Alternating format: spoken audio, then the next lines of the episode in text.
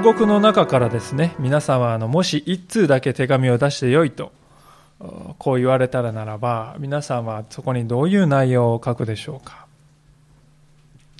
まあ、家族のことや子供のことやいろいろな内容が思い浮かぶと思うんですけれども、間違いないく言えることはですね、いつだけ牢獄の中から手紙出していいってこう言われたらですね、えー、何としても聞いてほしいっていうね、そういう内容を書くだろうなっていうことは、まあ間違いないと思うんですよね。もう二度と会えないかもしれないと思うと人間誰しもですね、まあ、このあの枝葉のね、ことは放っておいて一番大事なことを書きたいと思うものだと思うんです。で今日の箇所でパウロはまさにそのことをしているんではないでしょうか。彼は一節を見ると自分自身のことを主の囚人であるこの私言っています。イエス様を述べ伝えたことによってパウロはローマで囚われの身になっておりました。この先命がどこまで保てるかわからないというそんな日々が続いていました。ですから、だからこれから言うことをぜひとも、ぜひとも聞いてほしいんだとこうパウロは言うわけですね。日本語の聖書には、ああなた方に進めますとこう書いてありますが、この進めるっていうのはまあね、してもしなくてもいいんだけど、どちらかというとした方がいいですよってそういうふうに感じるわけですけれども。ですから、パウロの情熱がですね、こうなかなかちょっと伝わりにくいなと思うんですが、この進めますって書いてるのは日本語で、えー、元々のこの、ごめんなさい、元々のね、ギリシャ語のこの意味ですと、懇願するっていうね、意味に訳した方がいいんではないかと思うんですね。どうか聞いてほしいんだ。ぜひともこれを心に留めてほしいんだ。私は主の囚人として牢獄からあなた方に言うっていうね、そういうこう熱い思いで、パウロはこれを書き始めていますね、この4章。では一体何を懇願してきているのか。それは、第一のことは、飯にふさわしい歩みをしてほしいんだと、そういう言葉でした。もう一度一節を読ませていただきますが、さて、主の囚人である私はあなた方に進めます。召されたあなた方はその飯にふさわしく歩みなさい。二つのことにここで触れたいと思うんですが、一つはですね、召されたというこの言葉です。もう一つは、ふさわしくというこの言葉です。まあ、この一つ目の召されたという表現なんですがね、現代であんまりですね、この召されたっていう言葉ね、一般社会であんまり使わないですよね。まあ、教会の中では召されたってよく言うんですけども、一般の社会でね、召された。えー、あの営業所に召されたって言うかっていうと言われないわけですよね。ですから、この、ですからちょっとピンとこないかもしれないですけど、原文をですね、この直訳しますと、この召されたっていうのは、呼ばれたとか呼び出されたというそういう意味なんであります。今日最初に心に留めたいことは、クリスチャンというのは神様に呼び出された、呼ばれたものなんだということであります。呼ぶ者がいて、呼ばれるものがあるわけですね。ですから、普通ですね、こう呼ぶっていう時はですね、ちょっとちょっとと。呼ぶということは、呼ばれる側との間には主従関係があるわけですよね。ですから、パウロもですね、自分のことを主の囚人、ただの囚人じゃなくて、主の囚人だと。主に従う、そのゆえに私は囚人になったんだって、そういう自覚を持っているわけですね。主従関係をあるんだと、こう分かっているわけです。で、このことは私たちのですね、この自分自身のこのアイデンティティというものに直接関わってくるんではないかと思うんですね。と言いますのは私たちはですね、いろいろとこの評価のね、軸っていうのを皆さん人生の中で持っていると思うんですが、しかし、ここではっきりと書かれていることは、主が呼んだんです。ですから、私たちは主に呼ばれた者たちでありますから、その場合に一番大事なのは、その呼んだお方の目から見てどう歩んでいるのか、それが一番大事だということですよね。私たちはですね、なかなかそうしませんでですね、すぐに自分で自分のことを見るんです。それで自分はですね、いい人間だとか、あるいは自分なんて悪い人間だとか、まあ、自分もそこそこ立派に歩んでいる。いや、自分なんて。まあ、そういうふうにですね、こう自己評価を繰り返してね、ある時は高慢になり、ある時はこうひどく落ち込んだりする。いや、そうじゃないんだ。呼んでくださったお方の目線というものが大事なんだということです。そこの方の目にどう映るのか、それが私の価値を最終的には左右するんだっていうことなんですよね。そういうふうにこう人生を捉え直すっていうことが、そういうふうに考えることは大事なんだということです。じゃあ、パウロがそのようにこう呼んでくださったこの飯というものにふさわしく歩みなさい。このふさわしくというのはどういう意味なんでしょうか？実はこのふさわしいという言葉はもともとギリシャ語を見ますとですね、この天秤がね、ありますよね、昔はね。日本でもこう、昔使われていたこう、えー、天秤。この天秤がね、釣り合って、ちょうど釣り合っている状態を表すね、言葉が使われております。ふさわしいという言葉。天秤が釣り合ってるんです。じゃ何と何が釣り合ってるのか？神様と私がね、釣り合うなんてことありえませんよね。神様と私がこう天秤が釣り合うそういう意味で言ってるんじゃなくて片方に神様が期待しておられるあり方がありもう片方に私たちの実際のあり方がある。でこれが釣り合っているかどうかというそういうことがここで問われているんですよね。ですから言葉を変えていますとですね結局私たちクリスチャンって何者かと言いますとね神様の代理人なんです。最近あの、プロ野球とかサッカー選手はですね、必ずあの、代理人ね、英語で言うとエージェントとか言いますね、えー、代理人と契約するんだそうです。で、直接ね、球団とかね、チームと交渉しないで、代理人がこの交渉するんです。で、代理人っていうのは一番ですね、何が大事かっていうと、雇い主ね、その選手の要望を聞くっていうことですよ。その意向に従うっていうことが代理人にとって一番大事ですよね。で、代理人がですね、何をですね、言うかっていうことでね、その背後にいる雇い主までも、どういう評価を下すかってね、決まってくるわけでありますから、えー、雇いあ、ごめんなさい、代理人というのは非常に大事であります。代理人がですね、うっかり変なことを言いますとですね、この代理人大丈夫かな？こんな代理人を選ぶってことは、その、あの選手もね、眼力ないな。知れたもんだな。でそういうふうに思われてしまったらね困りますよね。ですから私たちも神様の代理人としてこの地上にね置かれているということはもし私たちを見てですね彼の信じている神様ってまあ知るたもんだなってもし思われたらですね私たちが恥を受けるんじゃなくて神様が恥を受けるってことですよね。私たちを代理人として選んでくださった呼んでくださった神様が恥を受けたんです。ですから、私たちは自分自身がキリストのこの代理人であるというですね、この自覚をいつも忘れないようにしたいと思うんですね。まあ、あの私がそのことを非常に強く感じた経験があります。それはあの震災の時の、ね、ことでありますが、もうすぐ震災から今度は7年が経とうとしております。で、未だにですね、キリスト教会はですね、被災地で支援活動を行っております。まあ、もちろん物資をね、あげるっていうのはもうとっくの昔に終わってますけれども、しかし寄り添うっていう働きはいつまでも、えー、終わることはないわけですね。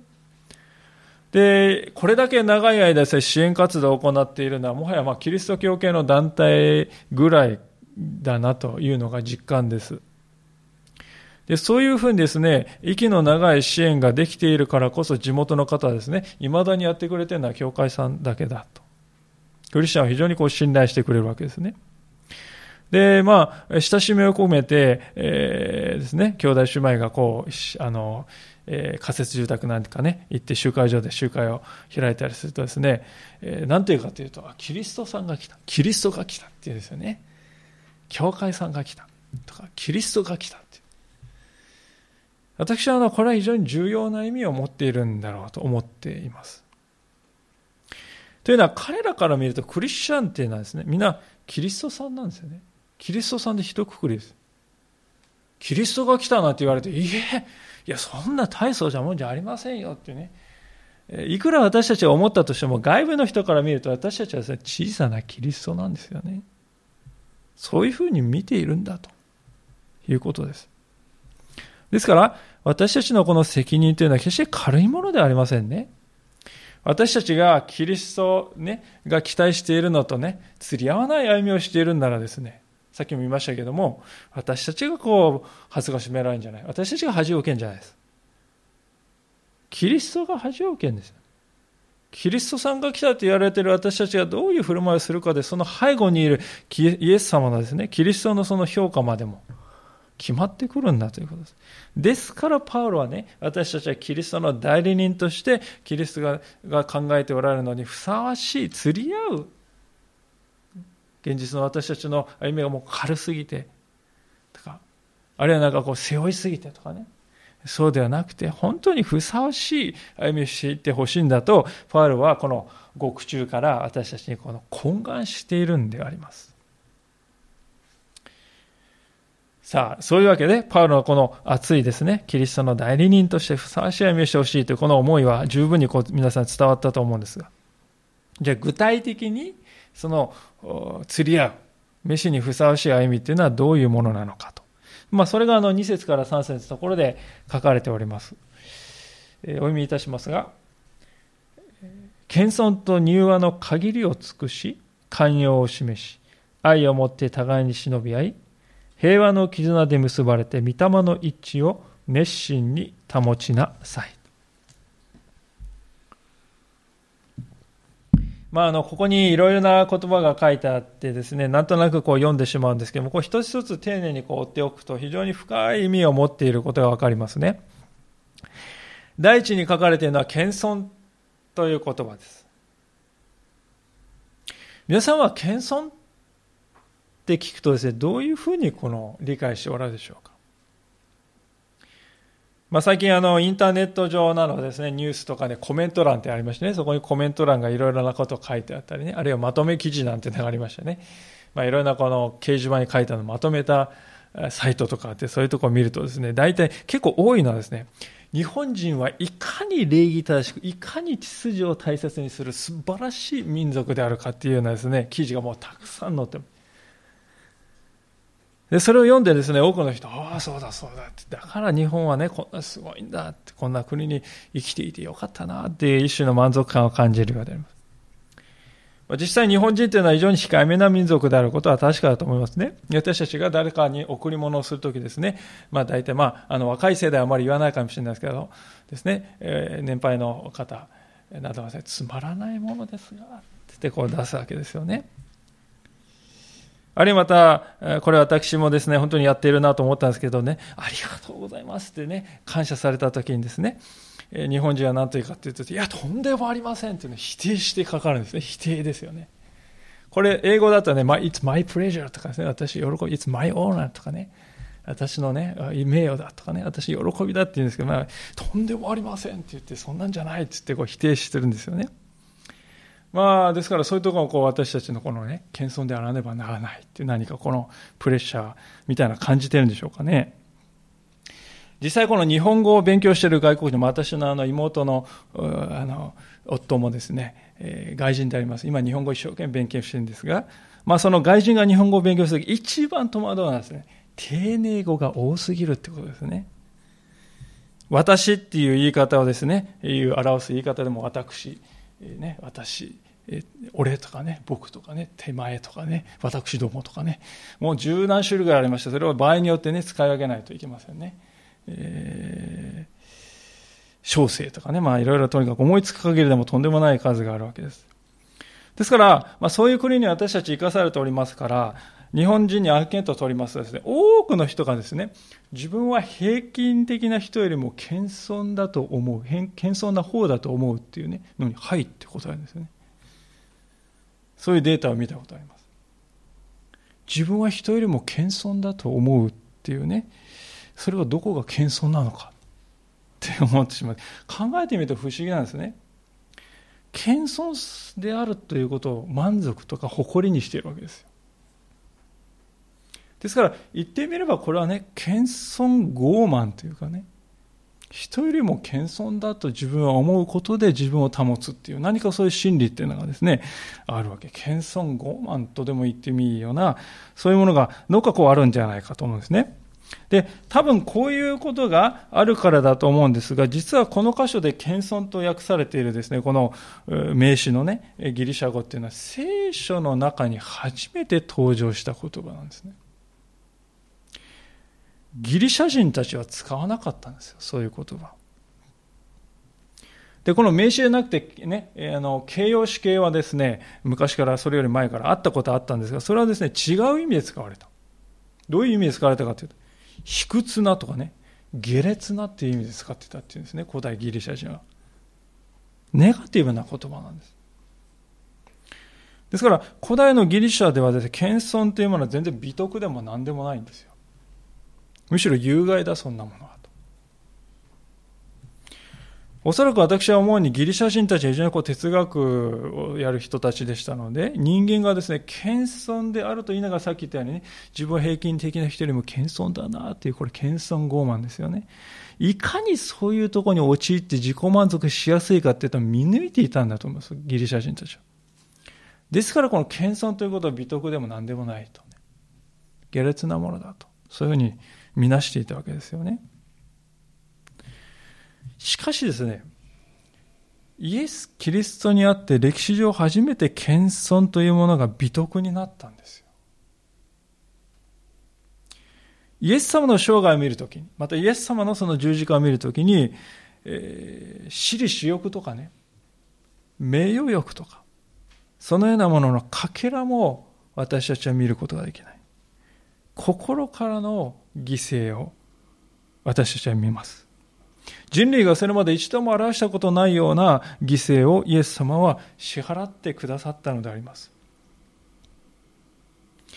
初めてその時に謙遜の何たるかっていうのはね、人類の歴史の中で表されたと思うんです。ですからこの時から謙遜というのはですね、美徳になったんですね。で私たちクリスチャンというのはですね、え、キリストに習う人々であります。イエス様が初めて謙遜の何たるかということを身をもって示してくださってんだでありますから私たちもそこに習うものにまずなりましょう。それが一番の大事なことだと。ですからまあこういうことを見ていきますとですね聖書が言う謙遜というのはですね私たちがこう考える謙遜とちょっと違ってんですね。私たちが言うですね謙遜というのはですね大体自己卑下ですよね。つまらないものとかね。そんとんでもありません。自分はとにかく自分で低くするっていうことが謙遜だとか思いがちなんですけれども。でそうすると大体謙遜傲慢にね、すぐ陥るんですね。あるいはまた人間というのは人からですね、褒められたり認められたりしたくしたければ、平気で自分をですね、低く見せかける生き物であります。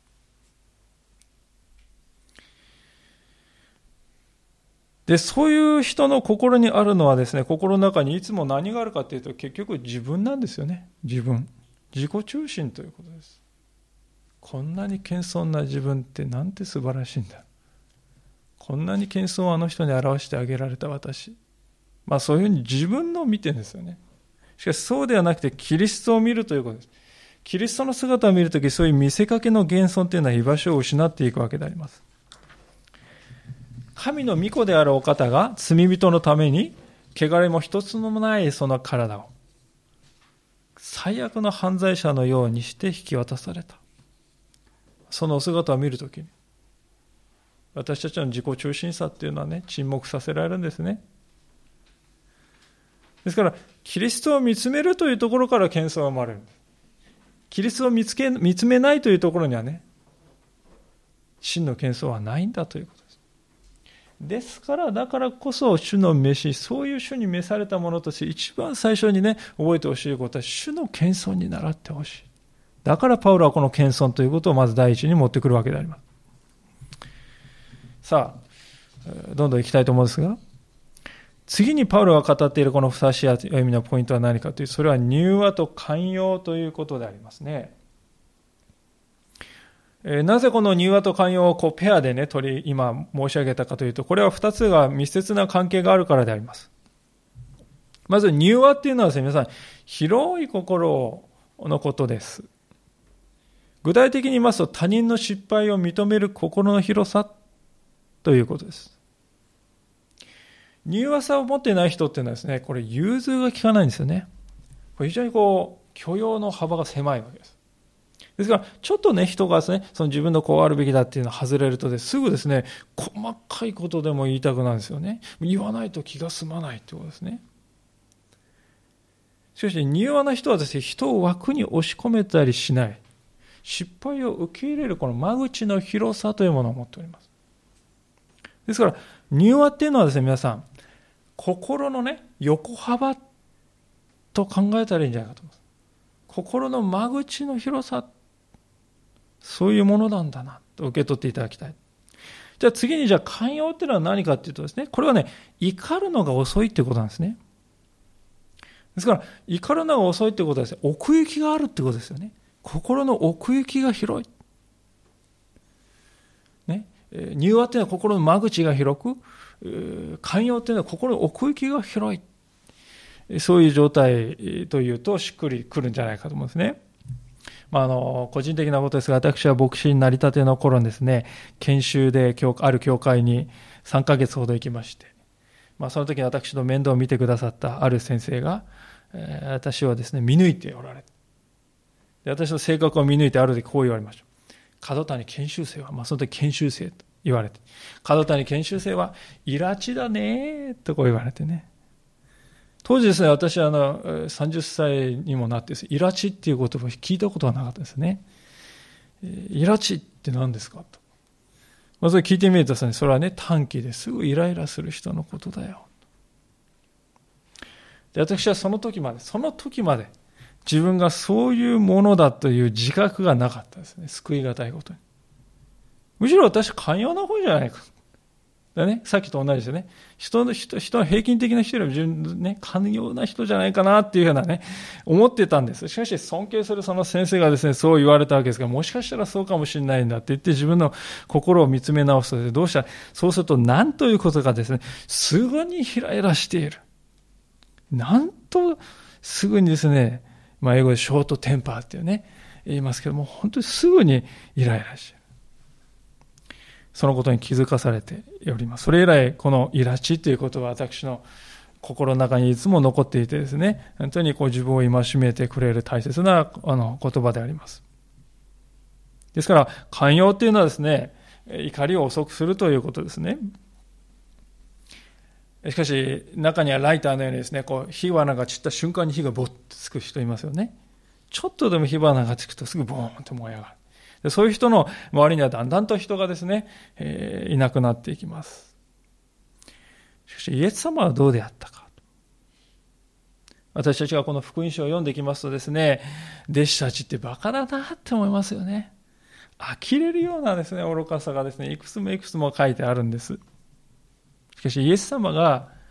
あからさまに弟子たちに対してね、怒りを表されたのは、私のですね、思う限りただ一度だけですよね。憤られたとかね、そういうのはあるんですけども、あからさまに怒られたっていうのはおそらくですね、あのペテロが。十字架はそんなこと起こるわけありませんって言ったあの時に、下がれサタンって言ったあの言葉ですよね。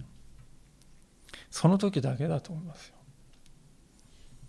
で、ペテロはその後見事にですね、単価を切ったくせにですね、見事にもう歴史上ですね、最も、なんていうんですか、あの、明確な愚かな裏切りだと思いますけれども、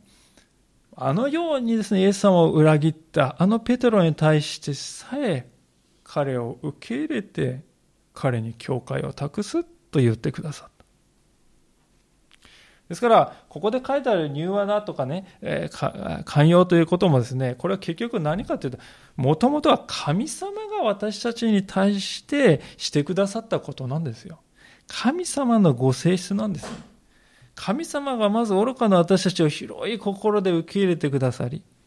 ね、いつまでたっても覚えない、いつまでたっても変わらない亀のような成長の多い私たちをですね、寛容な奥行きの広い無限の心ですね、受け入れてくださったわけであります。だから私たちもそのお方のように歩もうよねと、ね、パウロはこう言ってくるわけであります。言っているわけであります。ですからそういうわけでこの謙遜と寛容、柔和と寛容という性質を見たわけですが、これはですからイエス様は持っておられたご性質でそれを真似しましょうということであります。で、この3つの性質が私たちの中に宿りますと、必然的に次に何がですね、生まれてくるかというと、互いに忍び合うということが出てくる。まあ、つまり忍耐ということですね。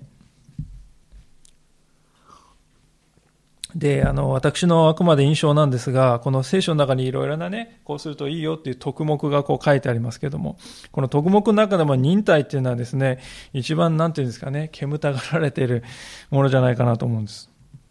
皆さんどうでしょうか？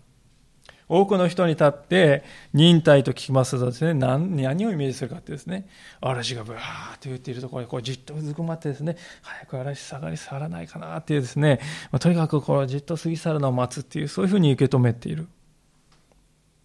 わだかまりとか心のしこりとかね、いろいろあるんだけれども、とにかくじっとただ耐えて、ただただね、それが過ぎ去るのを待つ。その結果ですね、解決されない怒りとか、ね、そういうものは残り続けていく。忍耐って聞くとそんな印象を持たれる方も多いんではないかと思うんです。はっきりと申し上げたいことは、そのような忍耐のあり方、消極的でありまして、後ろ向きの忍耐なんだということですね。真の忍耐というのは、2節でこのパウロが意味軸も言っていますように、愛を持って愛することによって実現するんだということです。じゃあ、愛の忍耐って何ですかというと、それはですね、相手の弱いところとか足りないところを十分に分かった上で、なお自分から忍耐の道を選ぶということですね。追い込まれてするんではなく自分の相手の弱さ、相手、ごめんなさい、自分じゃなくて、相手の弱さ、相手の足りなさも、はっきり分かった上で、自発的な意思によって忍耐を選ぶということですね。でなんでそんなことができるかっていうとですね、そうすることによって相手は必ず成長していくっていうふうにね、信じると言っている、信じるからできるんですよ。つまり前を向いているわけであります。往々にして忍耐している人はですね、後ろばっかり振り向いてますよね。あんなことしなければってね、こんな苦労を味わわなくてよかったり、とにかく今は耐えるしかないって言っても、後ろを後ろいつも見ているわけです。しかしそうではなくて、前を見るんですね。これ忍耐の先に成長が必ず待っている。ですから積極的な忍耐、前向きな忍耐ですね。ある人が愛って何ですか？それは他者にとって最高の善を求めるという基本姿勢のことだって言いましたね。ちょっと分かりにくいかもしれない。愛って何かそれは他者にとっての最高の善を求めていく基本的な姿勢のことを言うんだと。まさにそうであります。真の忍耐というのは常に相手にとっての最善というものを追い求めていきます。でそのことのゆえにあえて自分を犠牲にすることも受け入れようではないか。まさにそれはイエス・キリストが私たちのためになさってくださったことです。聖書を読んできますと、福音書を読んできますと、イエス様は常にどうですか？疲れているのに。ね、ガリラヤ湖の船を上がって岸にですね、行きますとですね、数千人の人が待ち構えてですね、しかも腹が減って、ね、えー、羊飼いのいない羊であるようであるのをですね、深く憐れんだと聖書に書いてますよね。もう勘弁してくれよ、これから夕方が近づいて、もうちょっとね、今日解散、明日って言いたいところですけど、そイエス様は、憐れんで深く教えはらけ始める。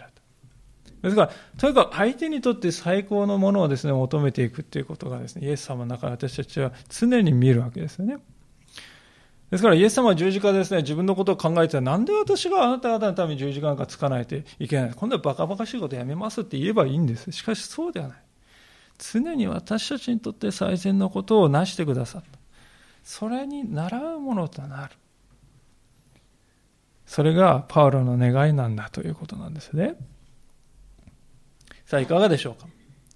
今申し上げたこの4つの事柄っていうのはですね、どうでしょう皆さんね、努力して作り出すことができますか？できないと思いますね。一つでもできない。まして4つなんてとんでもない。しかし、イエス・キリストを見つめ続けるというところからは、こういうものが湧いてくるんではないでしょうかね。神の霊が私たちのうちに働いてくださり、イエス・キリストの生涯を心で見つめていく、そこに、このようなものが湧いてきて、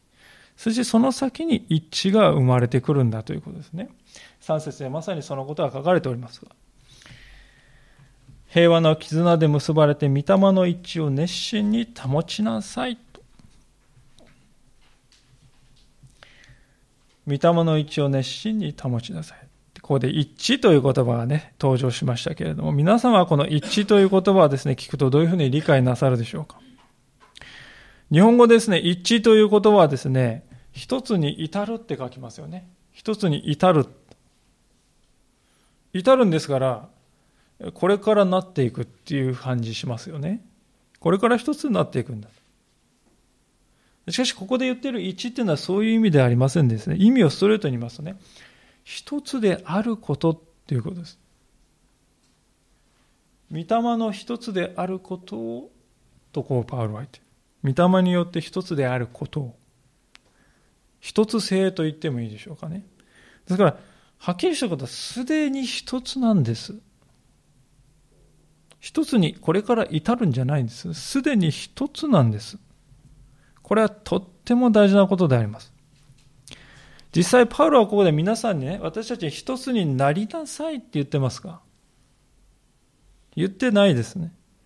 そうではなくて、一つであることを保ちなさい。キープしていきなさい。維持していきなさい。すでにあなた方は一つ性というものを持っているのだから、それを維持し続けていきなさいというのがここで言われていることであります。これを聞くとですね、ほとんどの人は多分驚くと思うんですよね。一体私たちいつ一致しましたかねそう思うんです。なんでそう思うかっていうと、私たちがですね、一致と聞くとですね、大体ですね、どうでしょうか。えー、妥協に妥協を重ねて着地をね、こう、探していくって、これが一致なんだと。自分も譲るから相手も譲れ。取引だ。ね、それが一致なんだと。そういうふうにこう思うわけです。皆さんそうですよね。会社で仕事してたりね。まあなんか PTA の役員決めとかいろいろ一致って言ったら大体そうですよね。それらがありえないと。でもここで書いてある一致ってのはそういうものじゃないですね。ですから、御霊の一致って書いてあるんですよ。人間が作り出す一致じゃないんです。神の霊である御霊が与える一致なんです。霊的な次元の一致なんですよ。で、これは私たちがクリスチャンになった時からすでに与えられているものですよ。すでに持っているものなんです。私たちにですから託されているのは、それをただ熱心に保ちなさいという、保っていく熱心に、そのことなんであります。当然ながらですね、保ちなさいって言ってからにはですね、保熱心に保ちなさいって言ってるんですからですね、何もしなかったらどうですか？これは失われていく、すでに持っているものまでも失っていきかねない、そういうね、危険があるということであります。バラバラになっていく。昔ですね、お米をですね、収穫した時は、今はコンバインでガーッとね、えー、刈ってしまうんだと、もう時折でですね、あの、車を走らせていくと、昔ながらの方法で干しているね、あの、農家もありますね。で、あの、一定のこれぐらいの束にして、こうね、えー、縛って、そして逆さまにして干している姿を見ます。で、もしその束ねている紐がね、なかったら皆さんどうですかね、こうバサってやったら、バーッと、全部地面に落ちて、えー、散らばってしまいますね。これと同じように教会も束ねるものが必要です。3節でその束ねるもののことを何と言っているかというと、平和の絆とこう言っていますね。平和っていうもので束ねられている私たちなんです。でこの平和っていうのはですね、キリストが与える平和のことであります。人間が作り出そうとする平和じゃないんですね。ですから、キリストが与える平和っていうのは、この世の中の平和とは根本的に異なるんだということを、今までエペスト書を学んでいく中で皆さんに何度も申し上げましたね。今、あの、オリンピックがですね、開かれておりまして、えー、韓国と北朝鮮の合同チームが非常にこう話題になりました。まあ、皆さんそれをね、どう考えている、感じておられるかは人それぞれだと思いますし、実際の課題もあるということだと思いますが、まあ、しかしですね、しかし、ともかくも一緒になって応援している姿をですね、私たちは見るときに、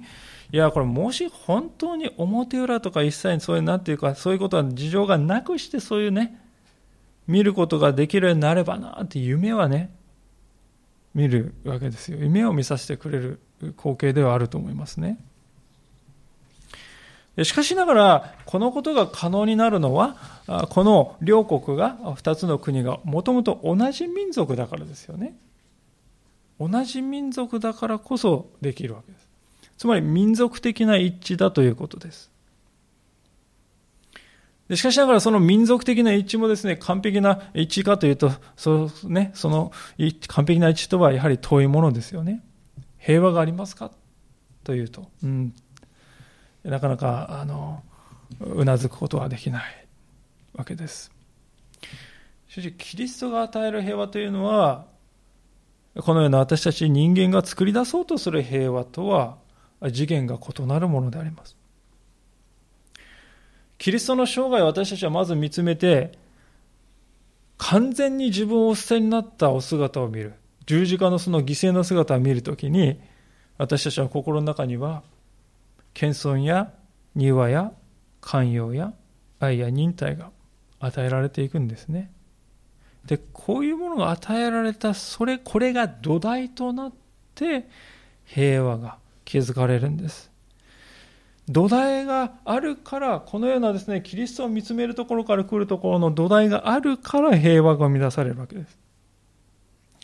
世の人々が頑張って平和を作り出そうとしている私たちはそれを否定はしたいしないし、ぜひ応援したいと思いますけれども、しかし、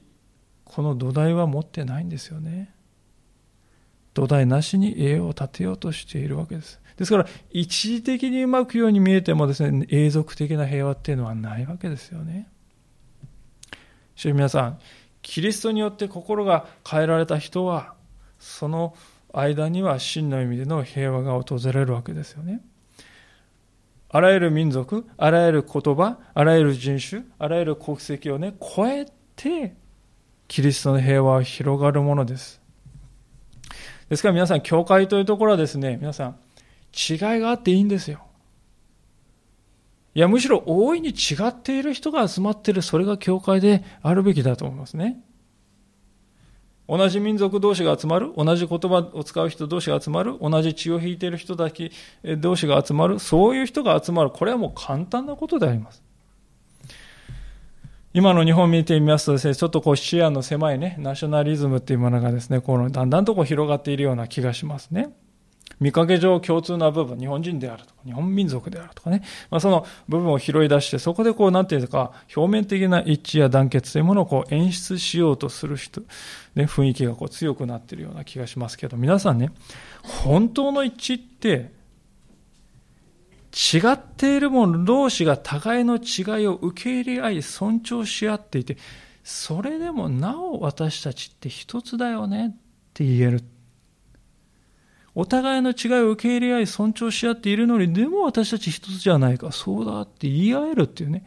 これが本当の一致じゃないでしょうか。夫婦もそうですよね。違っている。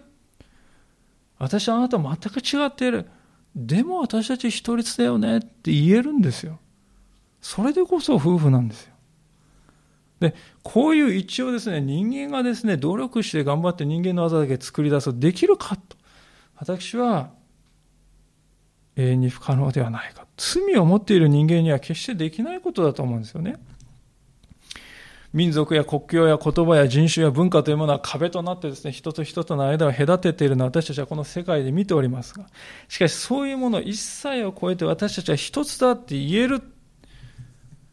そういう一致は人間の作り出すものではない。神の霊によって与えられるものでなければ決して味わえないでしょう。ですから、クリスチャンというのはこのキリストの与える平和。キリストの十字架を見るところから来るこの平和で結ばれた人々。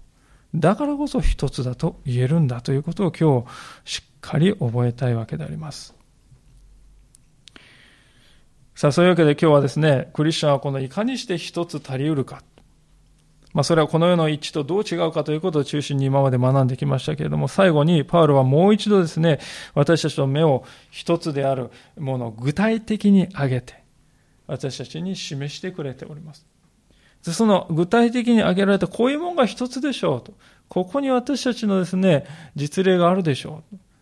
そこに私たちは見るときに、ああ、そういうことか、そういう意味で私たちは一つなのかとね、もっとはっきりわかる、その事例がはっきり書かれていますが、この、それが4節から7節ここを読んで見て終わりたいと思うんですが、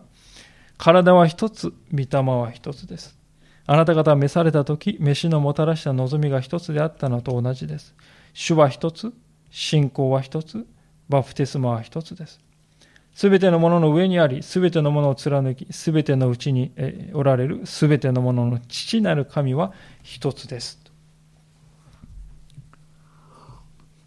注意深い方はですね、この一つって何回出てくるかなって数えるとね、ちょうど7回出てくるってことがお分かりでしょう。7っていうのは聖書の中で完全数として扱われております。ですから狙ってね、7個、パウロは配置したんだと思うんですよ。で、またよく見るとこの7つの中にですね、御霊と主なるキリストと父なる神っていうですね、神様の人格、威嚇というものが全て登場しているんです。で、登場していながらですね、一人の神とも言ってますよ。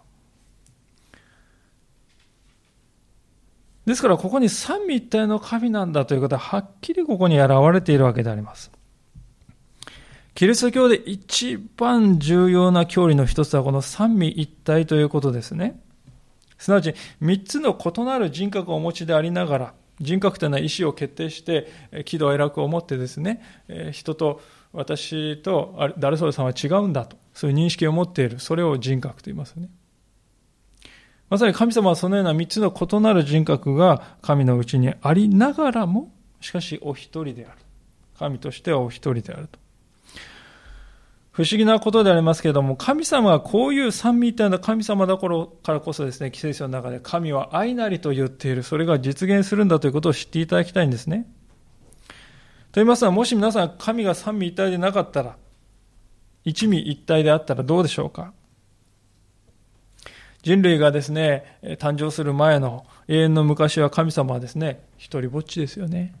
完全な孤独ですよ。完璧な孤独ですよ。何もない虚無の世界の中で。一味一体の神であったとしたらもう完全な孤独であります。ですから皆さん孤独の中にはですね愛はないですよね。愛っていうのは対象がいるから成り立つんです。しかし神が永遠の昔から三位一体の神であり続けておられるということはどういうことかっていうと、その三つの威嚇、人格の中に完全な相互の愛があるということなんですね。神様がね、こういう方だからこそ私たちも互いに愛し合うということができるわけです。じゃあ、7つのうち4つ、三位一体の神様と1つの、1人の神、こういう4つのことが書かれましたが、残る3つは何を表しているのか。一つ目は体は一つということですね。この体というのは、教会のことを表しています。キリストの教会をキリストの体に例えています。キリストはもちろんお一人でありますから、そのキリストの体も一つですよね。キリストの体が二つも三つもあるわけないです。キリストの体は一つです。で、ここに言うキリストの体である教会っていうのは目に見えない教会のことですね。歴史が始まってから今に至るまで人種も時代も何もかも超えて信じる信じる全てのクリスチャンは連なっている。信じる全てのクリスチャンが連なっている教会がありますが目に見えないその教会。それがこのキリストの体なる教会であります。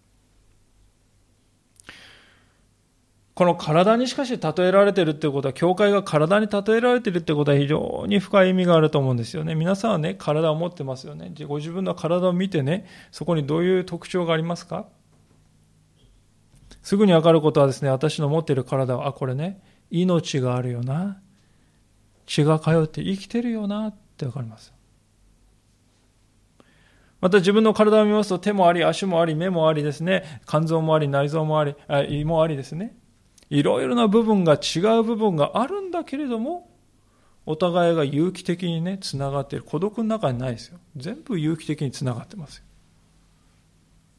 さらに自分の体を見ると、これ成長して変化していきますよね。これまさに教会っていうのはそういうものなんです。教会っていうのは組織じゃないんです。命があるんです。生きているものです。教会にはいろいろ異なる人々がいますが、相互に必要とし合ってつながっているんです。教会をそして一度作ったらもうそのまま未来英語変わらないそうじゃなくて、日々成長し変化していくところです。これが教会である。で、まさしく、この教会の希望というものがイエス・キリストですよね。私たちがイエス様に召された時に私たちは何を見据えてクリスチャンになったのかと。イエス・キリストを見据えてるんです。ですから、キリストに希望がある。最後は、信仰は一つということですよね。そして、バプテスマは一つということ。信仰は一つというのは、誰に信頼を置くのかという、そのことを表しています。まあ、その意味でこの信頼と見換えてもいいと思うんですね。皆さんは誰に信頼を置いて生きてるんでしょうか？このようなものではなく、神様に信頼を置いて生きているでしょうか？神様は最初に述べましたように私たちを呼んでくださった神であります。私たちは神様が呼び出してくださったからこそ神様を信じることができたんですね。あの神、この神の中から私は気に入った神を選びました。それは信仰じゃないですよ、皆さん。ウィンドウショッピングとか、ね、お店でね、自分の好きな製品を買うっていうことでしょう。本当の信仰っていうのは呼ばれて、呼んでくださる神様がおられて、その声を聞いて、そしてその神に応答するというね、呼ばれて、そして応答するというこの二つが相まって初めて実現するんです。これが本当の信仰ですね。呼んでおられる神の声を聞いてその神に出会ってそして神に応答していく。はい。それでこそ本当の信仰だっていうことですよ。私の好きな神はどれかの中から選んでそれを拝んでおけばいいんだ。これは信仰ではないわけですよね。でバプテスマは一つと書いてある。これは一体どういう意味でしょうか？ある人はこれはですね、水に浸すバプテスマ洗礼の方法か、それは、あるいは水を上からかける、そういう方法があるってね、その議論のことをしてるんだって言いますけどね、もちろんそんな外側の話してるんじゃありません。バプテスマは一つって言ってるのは、バプテスマの土台になるのは一つしかないですよって言ってるんです。言うまでもなくその土台はキリストの十字架ですね。クリスチャンはですね、本当にイエス様を信じると洗礼を受けましょうとこう勧められます。その洗礼というのは何か？入会儀式ではありません。バプテスマ、この洗礼の本質というのはキリストの十字架を追体験することです。すなわち水の中にですね、沈められるということを通して、そこでね、キリストと共に古い人は死ぬんです。死んだんだっていうことを確認するんです。そしてそこから上がってくるときに、キリストが蘇られたように、私ももう新しい人に蘇っているんだ。それを体験するということです。